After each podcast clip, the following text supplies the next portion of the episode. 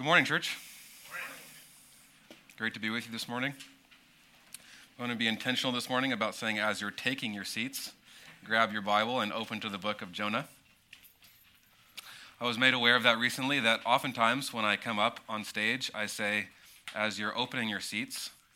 Um, so take out your Bibles. Yes, as you're taking out your seats, grab your Bibles. Uh, this morning, we're starting a brand new study through the book of Jonah. If you're unfamiliar with the book of Jonah is, it is right after Obadiah, and it is right before, uh, which is right before the book of Micah. It's in a section of scripture that's, that's called uh, the prophets. Uh, Jonah is a, minor prophet. Uh, and if you're unfamiliar with how the Bible organizes, this is actually the Bible is organized kind of these main sections of, of uh, literature. So there's the first five books of the Bible, which is the law, it's the Pentateuch and that is Genesis, Exodus, Leviticus, Numbers, and Deuteronomy. From the law, it moves on to what are called the historical books. The historical books include Joshua, Judges, Samuel's, the Kings, the Chronicles, Ezra, Nehemiah, and Ezra. Uh, after the historical books comes the poetry, and that's where you have uh, the Psalms, the Proverbs, the Song of Solomon. Uh, Job is also included in that. And then you have the prophets. And the prophets consist of three major prophets, 12 minor prophets, and then Daniel and Lamentations are in there.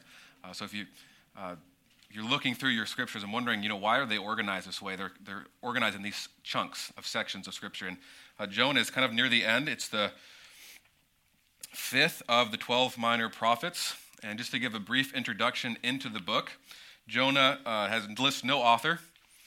There's no, uh, this was written by Jonah in the letter, in the book. Uh, but from everything that happens, the eyewitness account that it gives, scholars are safe to conclude that you know, if there was an author, it probably would have been Jonah, because who else would have known everything that happened in the story other than Jonah? Jonah is most likely the author. The only other place that we see Jonah in our Old Testament is in 2 Kings. Jonah comes to an evil king named uh, Jeroboam the second and prophesies in, in his evil reign. Uh, this would have been around 790 to 750 BC. So this is about the context that uh, Jonah ministered in this time frame. This is when this was going down. Now, the story of Jonah seems to be very popular. It's one of the kind of seems like to be one of the most well known stories in the Bible because it tells about a giant fish or a whale that swallows this man Jonah. Jonah's in the belly of this great fish for three days, and then the fish vomits Jonah back up onto the shore. It seems like for those who are familiar with uh, their Bibles, familiar with church uh, teaching, that when you think about Jonah, what comes to mind?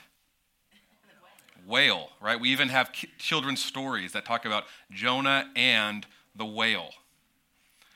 But I think as we study through the book of Jonah together, we will see that the whale is not really central at all. The whale is just a prop, the whale is a tool that God uses. In fact, what's more central in Jonah is God not Jonah. I mean, Jonah's there, uh, and, I, and we'll see, I think, why uh, the book describes it in this way. But the whale is not a prop, it's not the main cor- character, the whale is not a major theme. Um, the major themes throughout the book of Jonah are, I think, God's mercy, God's compassion. Uh, you see this throughout the, the book of Jonah God's patience, his goodness. Uh, and it's actually his compassion and mercy that is intended to challenge us. Sometimes, as I'm going through my studies during the week, I will find something that uh, is really helpful, and honestly, I can't really say it better. And this is one of the reasons that I recommend, I highly recommend the ESV Study Bible. Uh, as, as we're looking at context, as we're looking at introduction, this is what the ESV Study Bible says. I don't think I can say it much better, so I'm just going to read it to you. The primary purpose of the book of Jonah is to engage readers in theological reflection on the compassionate character of God and in self reflection on the degree to which their own character reflects this compassion. To that end, they become vehicles of this compassion in the world that God has made and cares so deeply about. So, throughout the book of Jonah, we'll see this main theme of mercy and also a main theme of mission. God's heart for all people, God's heart for the nation, even these wicked people, the Assyrians, the Ninevites we see God calling and commanding, sending his representative Jonah to be a mouthpiece, to be an ambassador for him, to proclaim repentance. So these are the two kind of main themes that we're going to be focusing on through the book of Jonah the mercy and mission of God. So that's where we're going in this four week study through the book of Jonah. I believe God has strategically orchestrated this and placed us in the book of Jonah for a reason. As we've come out of our study through the book of Ephesians, we've looked at the foundation of the gospel and how the gospel should kind of permeate our church, permeate our relationships, our marriages, our uh, families, our workplaces. And as we're moving, I think, into a strategic time of summer, where uh, for us as a church, this is a, an opportune time for us to uh, be missional, to go out and meet neighbors, meet the people in our city, uh, be a witness to the gospel. That this is a, I think God has led us to study this book for a reason. Uh, and what I hope is that as we move forward towards the summer, I pray that as we study through Jonah, the book of Jonah will lead to a greater obedience of all that God commands. I pray that we will have greater humility and gratitude in the gospel of Jesus Christ. I pray that we will have a greater love for our enemies through it and greater boldness in partnering with God on his mission. That's my prayer for this for our study through Jonah. You guys with me on that? You down down to go through this? I hope so, because I've already prepared the sermon. So So, what we're going to do this morning is like we normally do, we're going to work through the text verse by verse. We're going to draw some main principles and we're going to try to apply it to our life.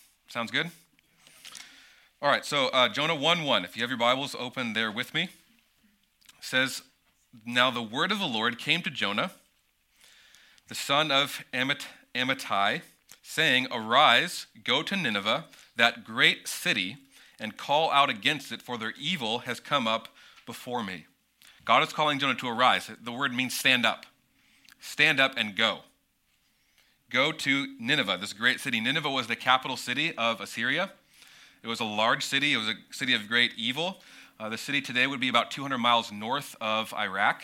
Uh, that's where the, in modern day Iraq, that's where uh, Nineveh would be. Uh, the Assyrians were Israel's kind of brutal enemies, and they were a brutal people.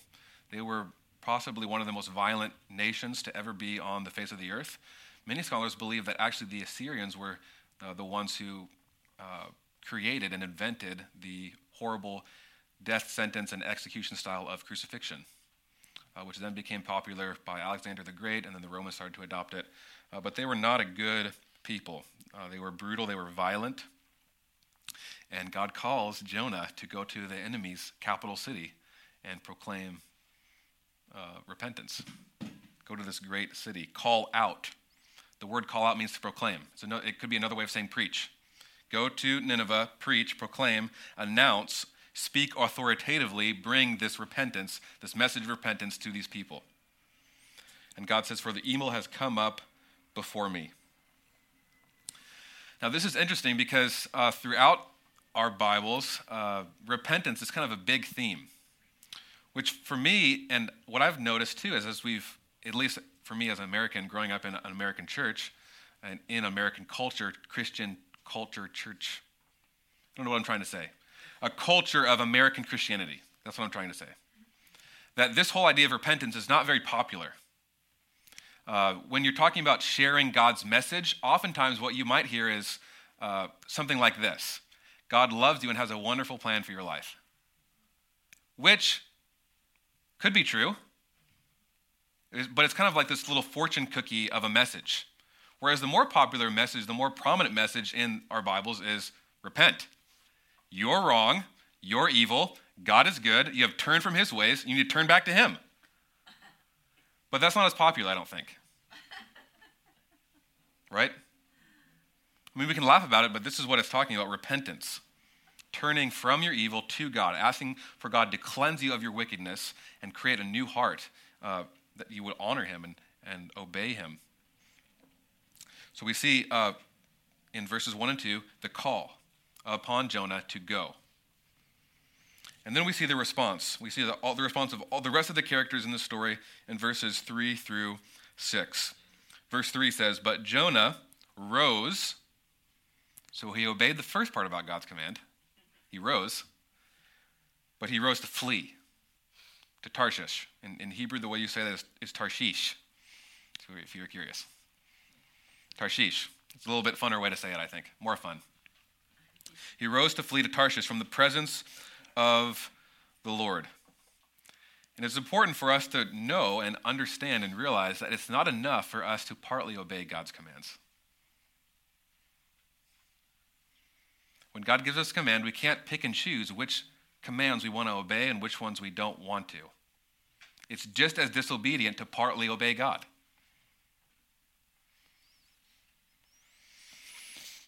The, the book at this point doesn't tell us why Jonah ran. We're not told yet, but Jonah runs. And I thought it was interesting too, as we as we were looking at Jonah r- rising to flee to Tarshish, that Jonah doesn't say, he doesn't rise and say, actually, my home is pretty comfortable. I'm going to stay here. God, that was a cool idea. Maybe it's for those, uh, maybe for someone, some other prophet that you've called, but I, I don't want to do that. I'm going to stay here. Jonah doesn't stay in his home, he runs.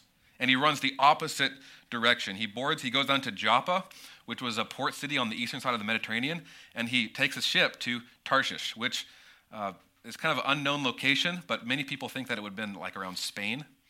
It's on the east, west side of the Mediterranean. In other words, just completely opposite to Nineveh, which would have been northeast of Israel. It goes the opposite direction of where God calls him to go. And notice the, rep- the repetition of Tarshish, too. Verse 3 Jonah rose to Tarshish from the presence of the Lord. He went down to Joppa. He found a ship going to Tarshish. He paid the fare and went aboard to go with him to Tarshish. You see that emphasized three times. Almost emphasizing, showing Jonah's not going to Nineveh, right? He's not going to Nineveh. He's not going to obey God's command. And also notice the, the, the, the repetition of the phrase, the presence of the Lord. Verse 3 Jonah rose to Tarshish from the presence of the Lord. He went down to Joppa. He paid the fare and went aboard to go with him to Tarshish away from the presence of the Lord. This is a phrase that intrigued me as I was studying through Jonah. What does that mean, the presence of the Lord? Surely it can't mean that Jonah was escaping somehow God's existence or where he ruled and reigned. The Bible is clear God rules and reigns over all things, and he is omnipresent. He's present everywhere. The psalmist says in Psalm 139 Where shall I go from your spirit? Where shall I flee from your presence? If I ascend to heaven, you are there. If I make my bed in Sheol, you are there. God is everywhere. So when it says flee from the presence of the Lord, it can't mean that he is somehow leaving a place where God dwells, because he's everywhere. But what does this phrase mean? If you look through your Bibles and you study this phrase, you see that this occurs in other areas, such as in Psalm 16 11. Psalmist says, You make known to me the path of life. In your presence there is fullness of joy. So I think when the Bible uses this phrase, presence of the Lord, it's not referring to a spatial, uh, geographical, dimensional area it's referring to something different a close, sweet uh, experience with the Lord, being in, in line with His will, doing His way. The, number six says it like this 624 through 26. The Lord bless you and keep you. The Lord make His face shine upon you and be gracious to you. The Lord lift up His countenance upon you and give you peace. This word, the presence, uh, is, is, can be translated face. In fact, the word in Hebrew is pane, which means face. It's, it's actually very similar to the word that's used in verse 2 when it says, um, Arise, go to Nineveh, the great city, and call it against it, for the evil has come up before me. It's coming up before God's face. It's very similar to how it's talking about the presence of the Lord here. And I think what it means is the favor of God, a sweet fellowship with God. The, the Puritans would talk about, they try to differentiate between uh, God's omnipresence and this presence of the Lord that the Bible talks about. They would differentiate between uh, what they would call God's manifest presence of God. This presence of the Lord, meaning when God's presence is seen, when it is tasted, when it's experienced, when it's known, it's different than God's omnipresent. And it happens uh, kind of in special, sometimes special or unique ways that causes things to happen. So when it says Jonah flees from the presence of God, it's referring to his disobedience. It's referring to him leaving the fellowship of God that is good. It's referring to him leaning, leaving, uh, being in line with his will, which is good and perfect and sweet. This is what I think that this presence of the Lord means when you're leaving the presence of the Lord. Verse 4. When the, but the Lord hurled a great wind upon the sea, and there was a mighty tempest on the sea, so that the ship threatened to break up.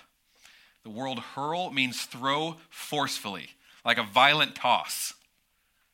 God violently tosses this wind on the sea to create a storm, a great storm that threatens to shatter the boat to pieces. That's what's getting that's what the language is getting at here.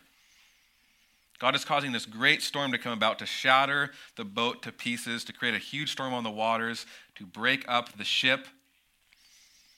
In verse 5, it shows us the response of the mariners, the sailors, because they were afraid.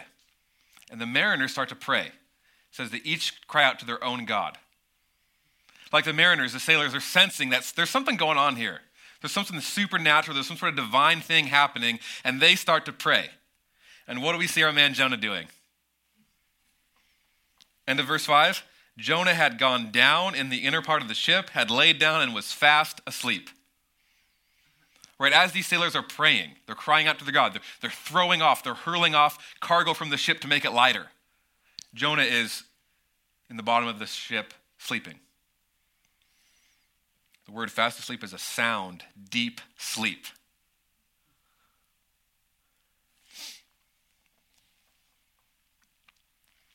Also, again, notice a, a, a phrase that's re, re, repeated. It says goes down. This in our Bibles is a euphemism for death. So you see, as God calls Jonah and Jonah disobeys God, the first thing that Jonah does is he flees and he goes down to Joppa. And then when he's on the ship, he goes down in the ship. It's like the more the story progresses, Jonah's disobedience is going further and further to death. Like this is what disobedience to God does it leads to death. So, verse 6 the captain came and said to him, What do you mean, you sleeper?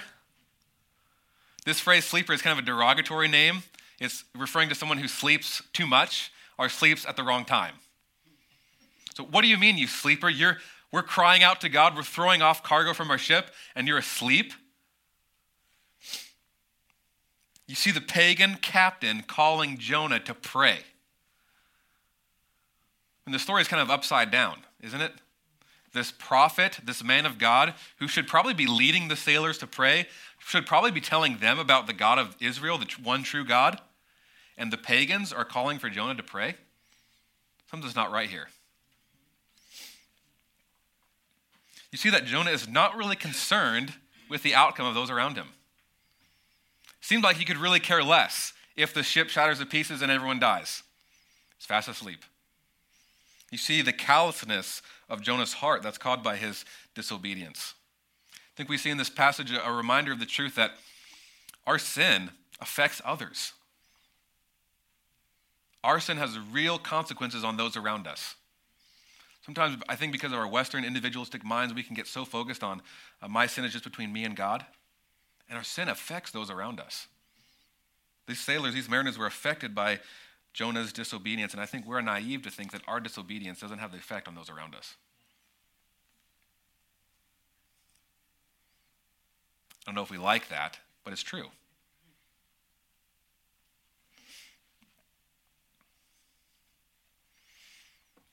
Captain says, Perhaps the God, your God, he's referring to Jonah's God, will take notice of us, will give us thought, will pay attention to us so that we will not perish. This captain is pretty close, actually, to the heart of God the heart of God that doesn't want anyone to perish, that desires that all come to repentance. And that's where we come to the end of verses 1 through 6. It's the end of our study through the, through the text. So, what does verses 1 through 6 teach us? What are the principles that we can glean from this passage? Right, we saw the call that God had upon Jonah. We saw the response of Jonah. Jonah flees We saw the response of God. God causes a great storm. We saw the response of the, the mariners, the sailors. They cry out to God. They're afraid. They respond in fear. What can we learn from this? What are the main principles? And I think there's probably more, but I, I, I want to focus on two this morning. Two main ones. Number one, God calls his people to go and proclaim repentance.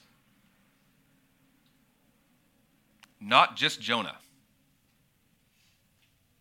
all people. If you are here this morning and you are a Christian, God has called you to go and proclaim repentance. You might say, well, God hasn't called me to go to Nineveh. I'm not going to go to Iraq. I like my house in Des Moines or in Kent or in Auburn or in Burien wherever I live. Know that God has called you to go somewhere. And I don't, I don't think we can be ignorant about this. We, we must not be ignorant about this. We cannot be ignorant about this. God has called all of his people to go and proclaim his message. We can't be ignorant. We can't think that God kind of exists as this genie. We just rub him well enough, he'll come out and give us what we want. We cannot view God as a sort of vending machine who exists to kind of serve us, and we want a little bit of this, we want a little bit of that.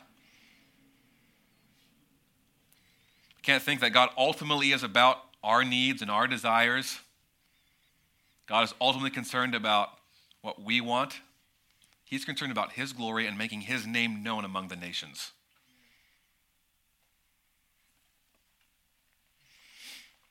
Cannot be ignorant of the command to partner with God on His mission to proclaim His message to the nations. We cannot buy into a lie that says, well, doing that is really for church planters, pastors, missionaries, professional, professional ministers. You know, the ones that we pay. That's an underlying truth, I think, in a lot of churches. As long as I come on Sundays, give my 10%, the pastor, you know, he has to bring all the people in, right? But just and there's even some churches that will believe this, right? They lose their pastor, they're looking for a pastor. There might be an older, uh, dying church, and they have this mentality well, if we just find the right pastor, he'll bring all these people in, he'll revive us. It's his job to bring the people in. Just me? Anyone else have that?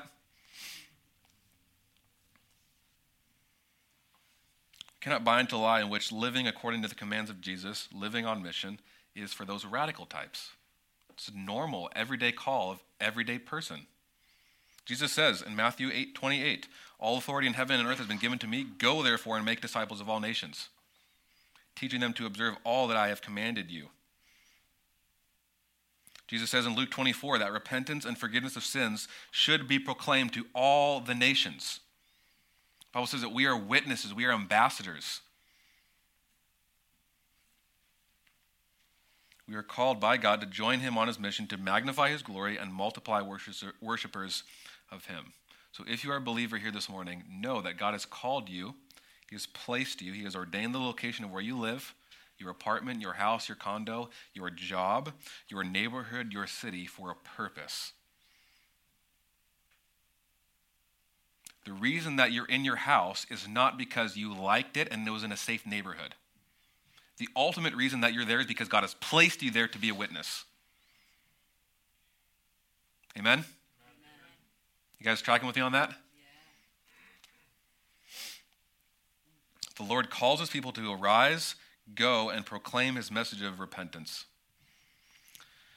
And sometimes I think when it comes to gleaning um, things from the Bible, or especially I think when it comes to Jonah, when we're gleaning principles from the passage, there can be a temptation, an urge, a, a tendency to look at Jonah, see his disobedience, see how he rebelled against God, and say, wow, Jonah is awful. God comes to him and calls him, and he runs the other way. Wow. Shame, shame, Jonah. Terrible, Jonah. I can't believe Jonah deliberately disobeyed God. He went the opposite direction. I can't believe that. Jonah is unique in the prophets. He is one of the he's the only one who the book focuses on Jonah and not his message. And I think the reason that this book is in here is not primarily so that we can scold Jonah. So that we can look at Jonah and say, so bad terrible Jonah. We get a picture of who Jonah is, and Tim Mackie says it like this The book of Jonah holds up a mirror to the one who reads it. In Jonah, we see the worst parts of our own character magnified. In other words, when we read through the book of Jonah, our response shouldn't be distance ourselves from the story and point down in self righteousness and in pride that we are so much better than Jonah. The point of the book is to get us to hold the book up and to see ourselves in Jonah. We hold the book up and we see the mirror of ourselves in Jonah. How are we like Jonah? To face the reality that we are Jonah. And I think it's helpful to see this Jonah in us. It's helpful to see this, this reality that we are Jonah. Like Jonah, we can so easily, quickly, readily disobey the call of God. It's not just enough to go, right? Jonah would have been just as disobedient if he went to Nineveh and didn't say anything.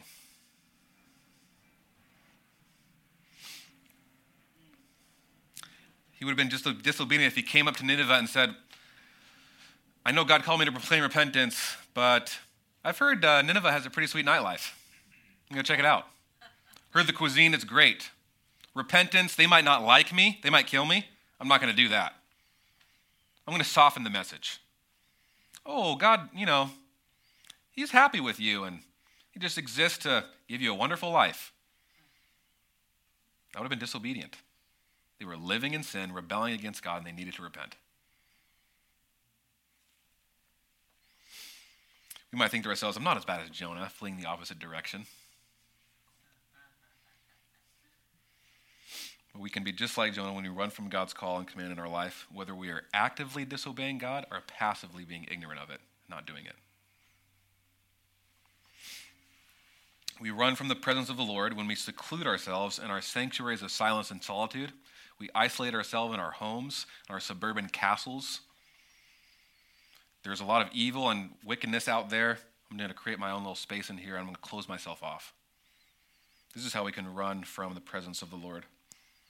We can be just like Jonah when we remain silent. We close ourselves in. We flee from the call of God when we fill our schedules. We become busy with things that don't really matter.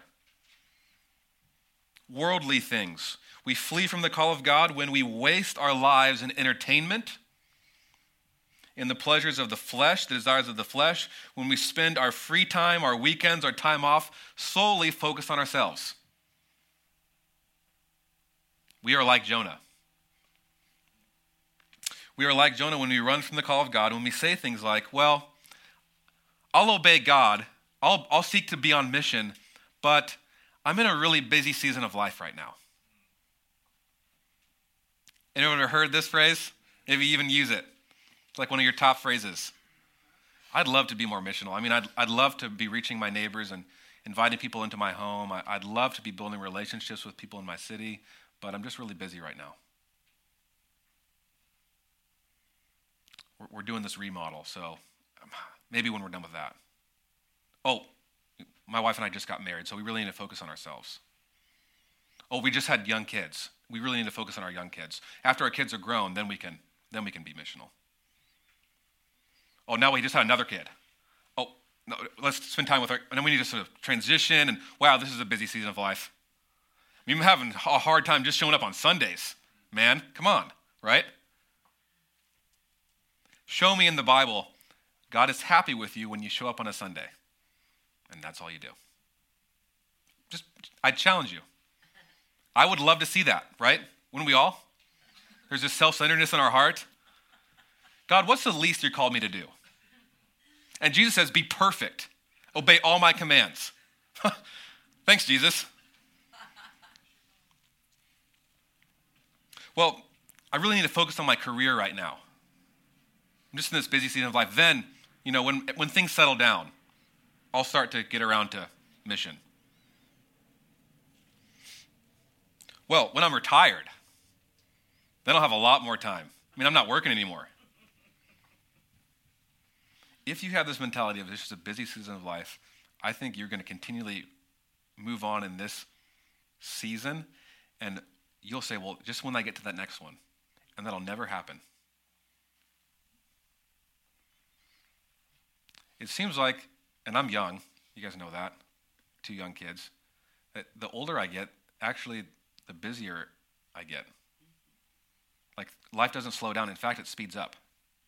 Like, just the year just flew by. I'm only 26. I can't imagine what life is going to be like when I'm 70.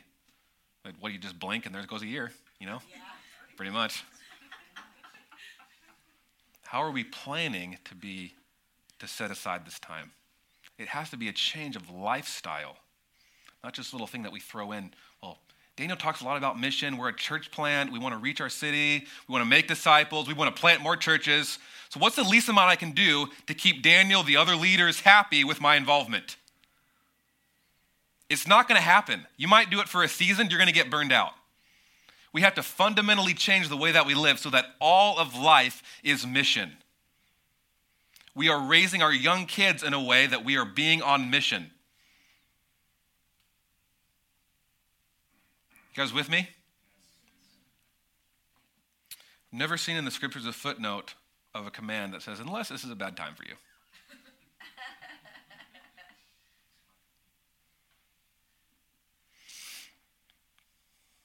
These are to be followed only when you have time for them. We will either intentionally or unintentionally ignore the Word of God so that it doesn't convict us and we don't have to change, or we will change who we are to match up with God's word, what God's Word says. Those, like, that's what we do. It's not a middle ground. We seek to change God's Word, or God's Word seeks to change us. Are we willing to lay down our schedules, our calendars, our plans, our desires to be changed by what God says? Do we have that longing, that desire? We have a desire to see God's heart, God's desire, God's design for us to live in a way that we are God's witnesses in a watching world. That others would see Jesus in us through our words and deeds. We are like Jonah when we know the right answers, but we fail to obey. I was listening to an interview by a guy who was a, uh, a missionary, a church planter in Germany. He was working with Muslim refugees in Berlin. And he said something that was fascinating to me. I was watching this interview, and he described that he, he was in church for a while, and he had this uh, unquenchable hunger to know Jesus more and more. Like he wanted to know God. And he went through a period of about seven years where he read like 10 chapters a day of the Bible. He was reading as many books as he could. He was listening to as many podcasts as he could, and nothing was good enough. Like he was always hungry. He said, he said in the interview that he was almost starving himself to death. And he was taught in church that uh, the only way to know God more and grow in intimacy with Him is just to read your Bible more. That's what he was taught. But he came across this verse in John 4 34, where Jesus said, My food is to do the will of him who sent me. And he said this was really interesting. He said, I always thought that having my quiet time was my feeding and doing was my exercising. But it seems like doing is about me feasting on the Lord. And all that I was studying to be, began to make sense in what I was engaging. And then my quiet time was my exercising. So that was interesting, profound. That if you're here this morning and you're longing for this intimacy with God, you read your Bible and you still have this hunger, I want to know you more. Could one of the reasons that this is not happening is because you have neglected mission? You have failed to love those around you. You have failed to proclaim the gospel to those around you, to be his witness. You guys know that I love the Bible and I love studying the Bible, but we cannot just study. The Bible should motivate us, fuel us to go, to do, to act, to obey. It's not enough if we just want to attain more information and knowledge and not do anything with it. If learning the right things is ultimate, attaining knowledge is ultimate, then we become just like the Pharisees. We're going to become dry, cold, legalistic, moralistic. Obedience. We must be seeking obedience to God's word, studying God's word and obeying it.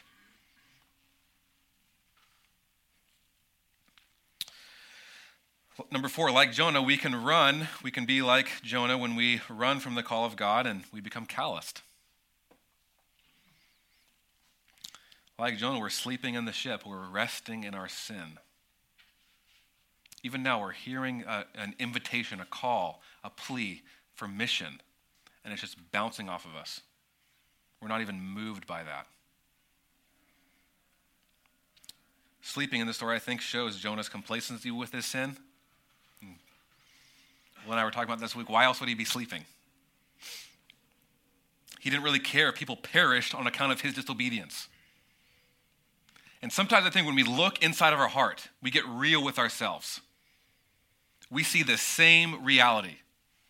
We might not verbalize it or vocalize it, but we have this mentality I don't really care if those around me are perishing. I'm just going to sleep in my sin, sleep in my comfort. I don't want to deal with what's out there. I'm going to sleep. So God calls his people, principle number one, God calls his people to arise, go, and proclaim his message of repentance. God's people are commanded to go and proclaim his message. Second principle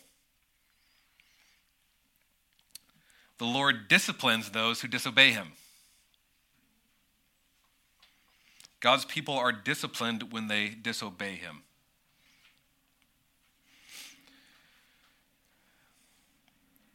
Now, I, I know that the Bible is clear too from the, the Psalms that you can be doing all the right things. We can be engaging God in mission. We can be reading our Bibles. We can be people of prayer, and you can still feel distant. Those, those periods of, of dryness, of darkness are very real. It's, it's like I, it seems like those happen in my life when God is trying to test me of what my faith really is, trying to purify me. But the scriptures are also clear that God disciplines those whom he loves. see this in Hebrews 12 6. I think God will send storms our way to wake us up when we are disobedient. Sometimes, even when God sends these storms to us, we miss what God is trying to tell us, right? We say things like, God, I thought you loved me. Why is this happening to me? I thought you were good. How, how are you allowing this evil, this sickness, this suffering in my life? God's trying to wake us up. For, min, for much of my Christian life, I have been disobedient to this call. I've punted my responsibility to be his witness. And maybe you're here this morning and you're feeling sluggish, you're feeling tired, you're fighting a lot with your spouse. There's no joy at work. There's no joy in your life. Let me just lay before you that we cannot, we were created in Christ to be bold witnesses for Him, and we cannot run from our calling and wonder why our joy is gone, our appetite for God is absent, our union with Christ feels so distant. We cannot live in disobedience to the call of God and wonder why we're not flourishing.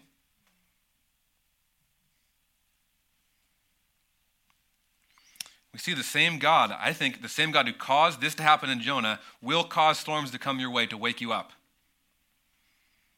He will try to wake you up out of your complacency, your callousness, to show you your disobedience. When we stop to think about that God has created all things and designed all things in His perfect and good will, He's designed them to flourish. He's given us His word to show us how we're to live according to His design if we're not living according to the design, we won't flourish. I mean, we're like out, like the fish in a fishbowl who decides, "Oh, this glass in this water is constraining me. I want, I want to do what I want. I'm going to jump out of this fishbowl and live how I want to live." The fish is going to flounder. It wasn't designed to live outside of the water. Humanity was designed, created to live in accord to His will, His word. We disobey God's word, and we like I don't know why I don't have happiness and joy. I don't know why my intimacy with God is so seeming so distant. We have this callousness, this blind spot in our hearts. God cannot provide happiness, comfort, joy, and peace outside of Himself because such things don't exist.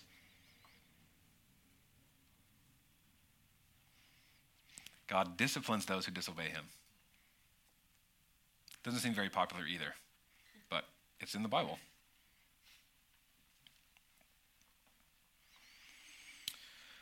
So when we read the passage, we see these principles, we see ourselves in Jonah. I don't think we can stop there. I don't think that's the emphasis of the passage, the ending point. I think this passage should lead us to repentance. It should cause us to look inside and see the Jonah in ourselves should look to see how we are fleeing from the presence of God, how we are asleep in the bottom of the ship. Well, we can't end there. Otherwise, it seems like we'd be kind of disheartened and discouraged. How do we grow out of this? I don't think it would be beneficial for me to, to just put this before you and say, all right, guys, have a great week. You're like Jonah, you're disobeying God, you're fleeing from his presence, and you're asleep in the ship. Repent. How do we change out of this? How do we become more as if, more as in line with what God has called us? How do we seek to be on mission and obey his word with more fervor and passion? It happens in repentance and when we look to Jesus Christ. I think Jonah 1 1 through 6 is not only a call for us to repent, but for us for, to call us to see how Jesus is the better Jonah. Show us how Jesus is the hero. It's helpful, I think, to see how Jonah and G- the contrast between the two, see how they are different.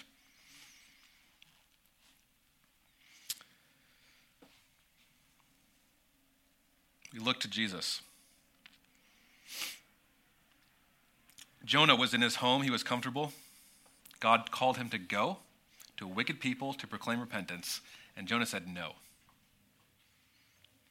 Jesus was with the Father. He was worshiped by angels. He was I mean, in his home in heaven. God called him, Go to earth, proclaim repentance, die for these wicked people. Endure a life of suffering, endure a life of persecution. You're going to get flogged and mocked. People are going to spit on you, and you are the Son of God. I mean, he's calling Jesus to a life that he didn't deserve. Jesus obeyed. Jesus suffered. He was beaten, he was tortured, he was ridiculed, he was humiliated, he was crucified, and he did so in obedience to God's word. He did so because he was he saw God had compassion upon his people. He was an, an agent of mercy. See, Jonah is fleeing from the call of repentance, and Jesus went from town to town proclaiming repentance. We see Jonah was resting in his sin, sleeping in the boat. It, it, it's hard not to think about how readers when, would think about when Jesus was sleeping during the storm in the boat. But Jesus wasn't sleeping and resting in his sin, he was resting in the sovereignty of God in doing the will of the Father. Jonah caused harm and worry and trouble to his sailors, to those around him. Jesus came to bring peace to those around him. And when we see that Jesus did all of this on our behalf, on our wickedness, he came to die for us when we were rebelling against him, when we had no right to draw near to him.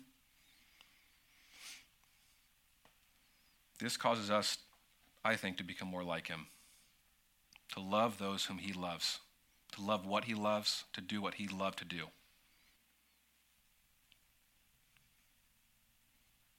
Bible is clear in 2 Corinthians 3:18 that we become what we behold.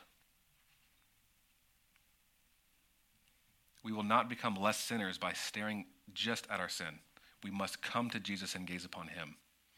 We must come to the cross and look upon what he did for us. We must see Jesus crucified and rejoice that he came while we were yet sinners.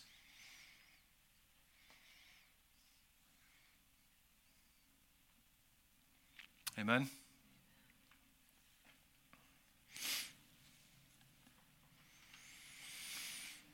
The same God who sent a storm to bring about repentance in Jonah is the same God who can shatter our hearts of stone that are calloused.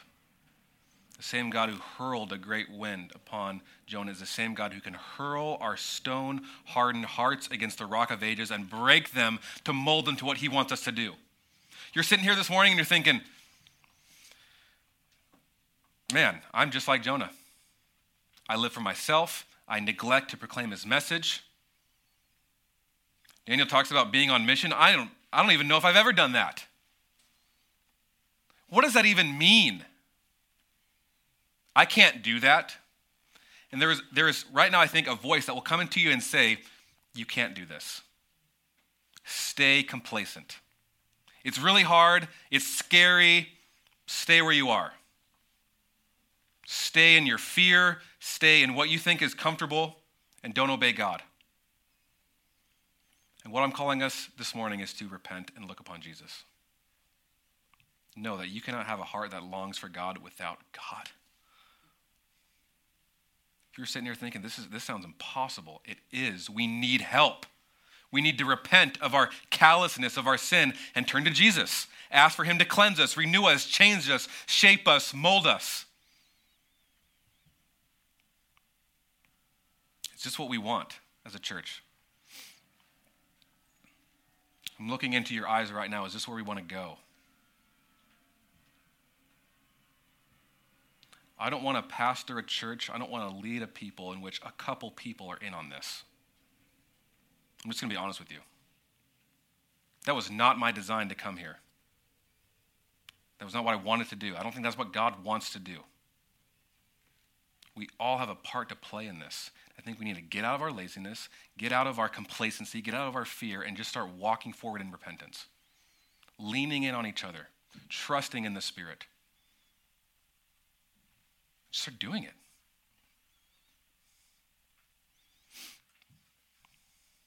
guys with me? If I can help in any way, what does that mean? What are some practical ways that I can start doing? I would love to talk with you.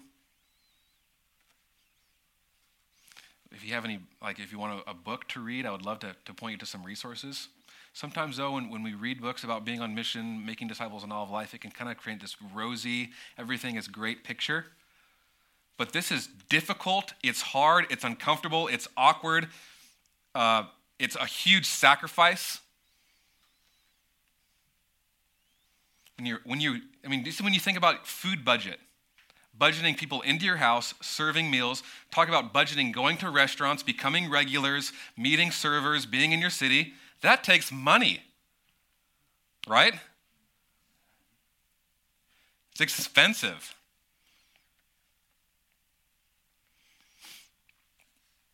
Are we willing to do this, to take this sacrifice? Let me invite you that if you don't know Jesus this morning and you are running from the presence of God, you are running from his call to turn and repent. Know that you can you will never find what you were looking for with happiness and joy and peace apart from God because it doesn't exist. You will always be longing for more. But if you're here this morning and you are a Christian and your heart is calloused, you're not longing to be in God's word. You're not longing to be with God's people. You're not longing to share about his goodness and his grace in your life. We invite you to repent. Let's just take time now as we before we start communion, before we sing, to reflect upon this. We need supernatural help. We need to ask God to continually cleanse us and renew us. We need to, God to give us help to surrender to his will and to his way. Let's pray.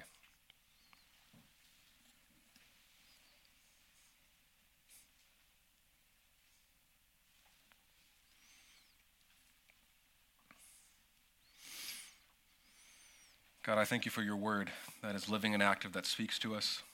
That every story, every sentence, every word that is included in this book of the Holy Scriptures is there for a reason. It is designed to train us, to equip us, to correct us in righteousness, that we may be equipped to do good works. Father, I pray that by your Spirit you would renew our hearts this morning. I thank you that you have called us, that you have risen us up from the dead. That by your word you spoke and you rose us up. You called us out. We have been risen from our sins, from our graves to walk in newness of life to follow you. We have been given new life in Christ. Father, I thank you that you give us these commands and you don't leave us and send us alone. You send us with your spirit. Your, your word, your promise says that you are with us always, that by your spirit we will be your witnesses. Father, you send us also, we're not alone, uh, you send us with your spirit, but you also send us with your church. You send us with those who are to encourage and spur us on and to show us and to shape us and to speak truth to us, to love us, to serve us, to point us outward continually upon this world that you have called us to be a, a witness to the nations. Father, I pray that by your grace and by your power, by your Spirit, that the Mountain Church would be a people of bold witness in Des Moines to the nations and through Des Moines to the ends of the earth. Father, that is our cry. Would you, would you help us? Would you bring laborers to us that we know the fields are white unto the harvest. Send laborers into your harvest, Father. Would you raise us up and send us out? Would you bring like minded individuals next to us, alongside of us, who will help us accomplish this mission, this vision that you have given us based on your word? Father, now would you renew our hearts as we confess our sins to you? We, we turn to you. We ask for cleansing. We ask for renewal. In your son's name I pray. Amen.